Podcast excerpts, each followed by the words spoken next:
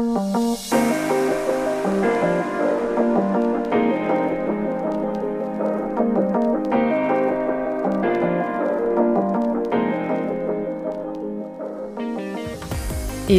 trop heureuse de te retrouver ici. Je m'appelle Augusta et tu es sur le podcast On n'éclaire pas le soleil. Bon, euh, je suis toujours un peu stressée d'enregistrer. Voilà, voilà. Je vais commencer ce premier épisode avec un sujet qui me tient particulièrement à cœur. Je pense qu'aborder ce sujet, ça explique entre autres mon stress parce que c'est pas un sujet facile à aborder. C'est un sujet euh, sur lequel j'ose pas encore partager tout simplement parce que j'ai l'impression que c'est un sujet dont on n'a pas le droit de parler. Je veux te parler de ce sujet parce que il est au cœur des raisons pour lesquelles je me suis lancée en tant que coach, en tant qu'astrologue, en tant qu'entrepreneur. Et il est un peu à l'origine de toutes les raisons pour lesquelles j'ai envie d'apporter mon aide à mes clients.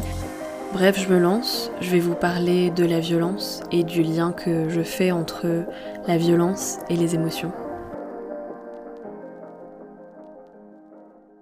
Il existe pour moi un lien indéfectible entre la violence et nos émotions. La plupart des violences sont enclenchées, sont le résultat d'émotions non canalisées, d'émotions non digérées, qui finissent par donner des individus qui se protègent, blessent ou font du mal de manière violente. C'est parfois fait en toute conscience, mais bien plus souvent que tu ne le crois, en totale inconscience. Et c'est juste utiliser ses émotions comme une arme en fait. Cette violence, elle est présente dans la société, vécue depuis l'enfance souvent avec plus ou moins d'intensité, qu'on s'en rende compte ou pas, qu'on le conscientise ou pas, elle est là. Elle est là parce que dans la plupart des sociétés, on traite encore les enfants comme des sous-personnes. Des personnes incapables d'avoir des vrais désirs, des vraies envies, des émotions valables. Des personnes considérées comme moins qu'eux qu'il faut dresser, éduquer, transformer des personnes qui ne sont pas convenables comme elles le sont actuellement. Cette vision de l'enfant, elle me révolte parce que en tous les enfants que je vois aujourd'hui, je vois l'enfant que j'ai été et je vois l'enfant que chacun d'entre nous a été. Je vois le mal qui a été fait et le manque de considération dont nous avons été victimes collectivement le manque de confiance qu'on nous a accordé et l'amour inconditionnel dont nous avons cruellement manqué. En tant qu'enfant qui a grandi dans cette société, et ça même si tu n'as pas été maltraité par ta famille ou tes parents, cette violence, tu l'as vécue. Et si tu ne l'as pas vécue de plein fouet, tu en as été témoin. Et ça aussi, malheureusement, ça laisse des séquelles. Cette violence dont on est témoin, elle crée une relation troublée avec nos émotions. Le fait de ne pas avoir reçu de bons modèles ou de bons apprentissages sur le sujet, ça fait que on a grandi en intériorisant des comportements qui dans notre vie nous rendront pas du tout service. Cette relation troublée, elle peut donner un résultat physique, un résultat tangible. La violence qu'on a vécue, elle s'imprègne dans notre corps. On l'intègre, on l'ingère, elle nous surcharge. Et du coup, on en est complètement victime, même quand, même quand elle n'est plus présente. Elle reste imprégnée en nous, engrammée en nous. Cette violence, elle peut aussi créer une déconnexion de nos émotions. On a peur de ce que ces émotions pourraient nous faire. Parce que on a tellement été témoin de personnes complètement dépassées par leurs émotions, par exemple des personnes qui piquaient des crises de colère, et on a peur que ça nous arrive aussi, donc on préfère s'en éloigner le plus possible en finissant peut-être même par complètement mettre en stand-by certaines émotions, bah, la colère par exemple. On refuse de se mettre en colère, on la fuit, on est persuadé que la colère c'est quelque chose de mauvais, c'est quelque chose de violent, c'est une domination, c'est une manière d'asseoir son autorité, alors que la colère ça peut tout simplement être une force une force qui nous propulse, qui nous fait aller de l'avant, qui nous fait défendre nos intérêts, qui nous fait comprendre ce qu'on aime, ce qu'on n'aime pas, et du coup qui nous fait juste avancer. Cette déconnexion de nos émotions, elle peut aussi venir de la peur de ce qu'on pourrait nous faire à cause d'elle. Qu'est-ce qui se passe si je me montre vulnérable face aux autres? Si je suis triste, si je suis sensible, si je prends en considération mes émois intérieurs, qu'est-ce que ça veut dire de moi?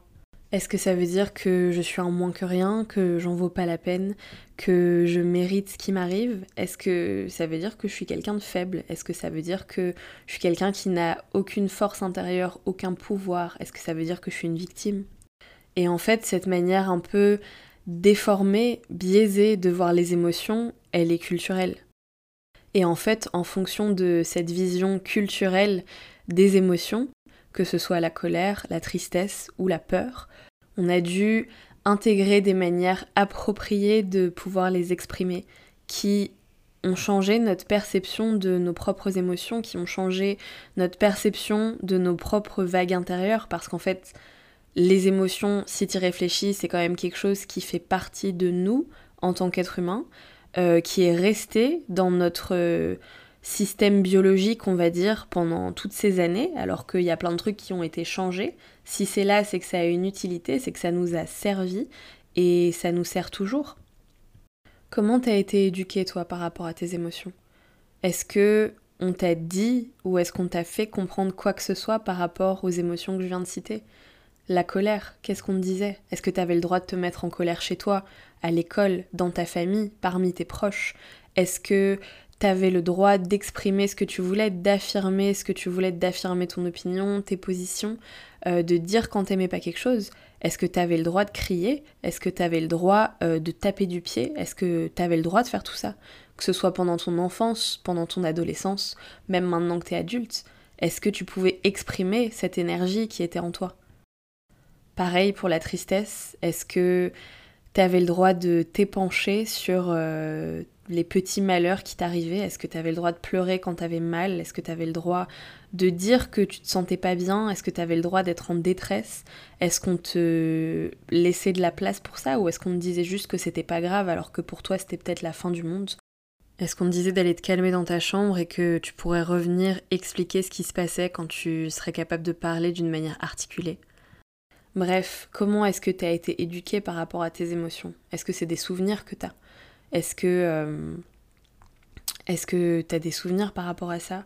Que ce soit quand tu étais enfant, que ce soit quand tu étais ado, que ce soit maintenant euh, Comment c'était? Et tu vois, être face à des personnes euh, qui, quand tu étais plus jeune, quand tu étais moins la personne qui prenait des décisions dans ta vie, être face à ces personnes qui t'empêchaient de t'exprimer dans ton entièreté, qui t'empêchait d'exprimer certaines parts de toi qui à certains moments dans ta vie ne t'acceptaient pas exactement comme tu étais, euh, bah bien sûr que ça a des conséquences en fait. Et ces conséquences, c'est la première violence à laquelle on fait face en tant qu'individu. Peut-être que ça te paraît complètement euh, bidon ce que je suis en train de te partager, mais imagine toi maintenant qui a peut-être 20 ans, 25 ans, 30 ans, et qui parfois est empli par une vague de colère ultra forte et tu sais pas quoi en faire, une vague de peur, une vague de stress, d'angoisse ultra forte et tu sais pas quoi en faire. Euh, imagine-toi quand t'avais 3 ans, quand t'avais 5 ans, quand t'avais 8 ans. Si déjà maintenant à 18, 25, 32 ans tu sais pas quoi en faire, imagine comment tu te sentais à cette époque-là. T'avais cette vague-là, tu savais pas quoi faire avec, tu savais pas comment réguler tes émotions, comment canaliser tes émotions, tu te sentais juste envahi, c'était hyper désagréable dans ton corps, et t'étais face à quelqu'un qui te disait Toi là, toi là tout de suite, c'est non. Et d'ailleurs, euh, débrouille-toi en fait.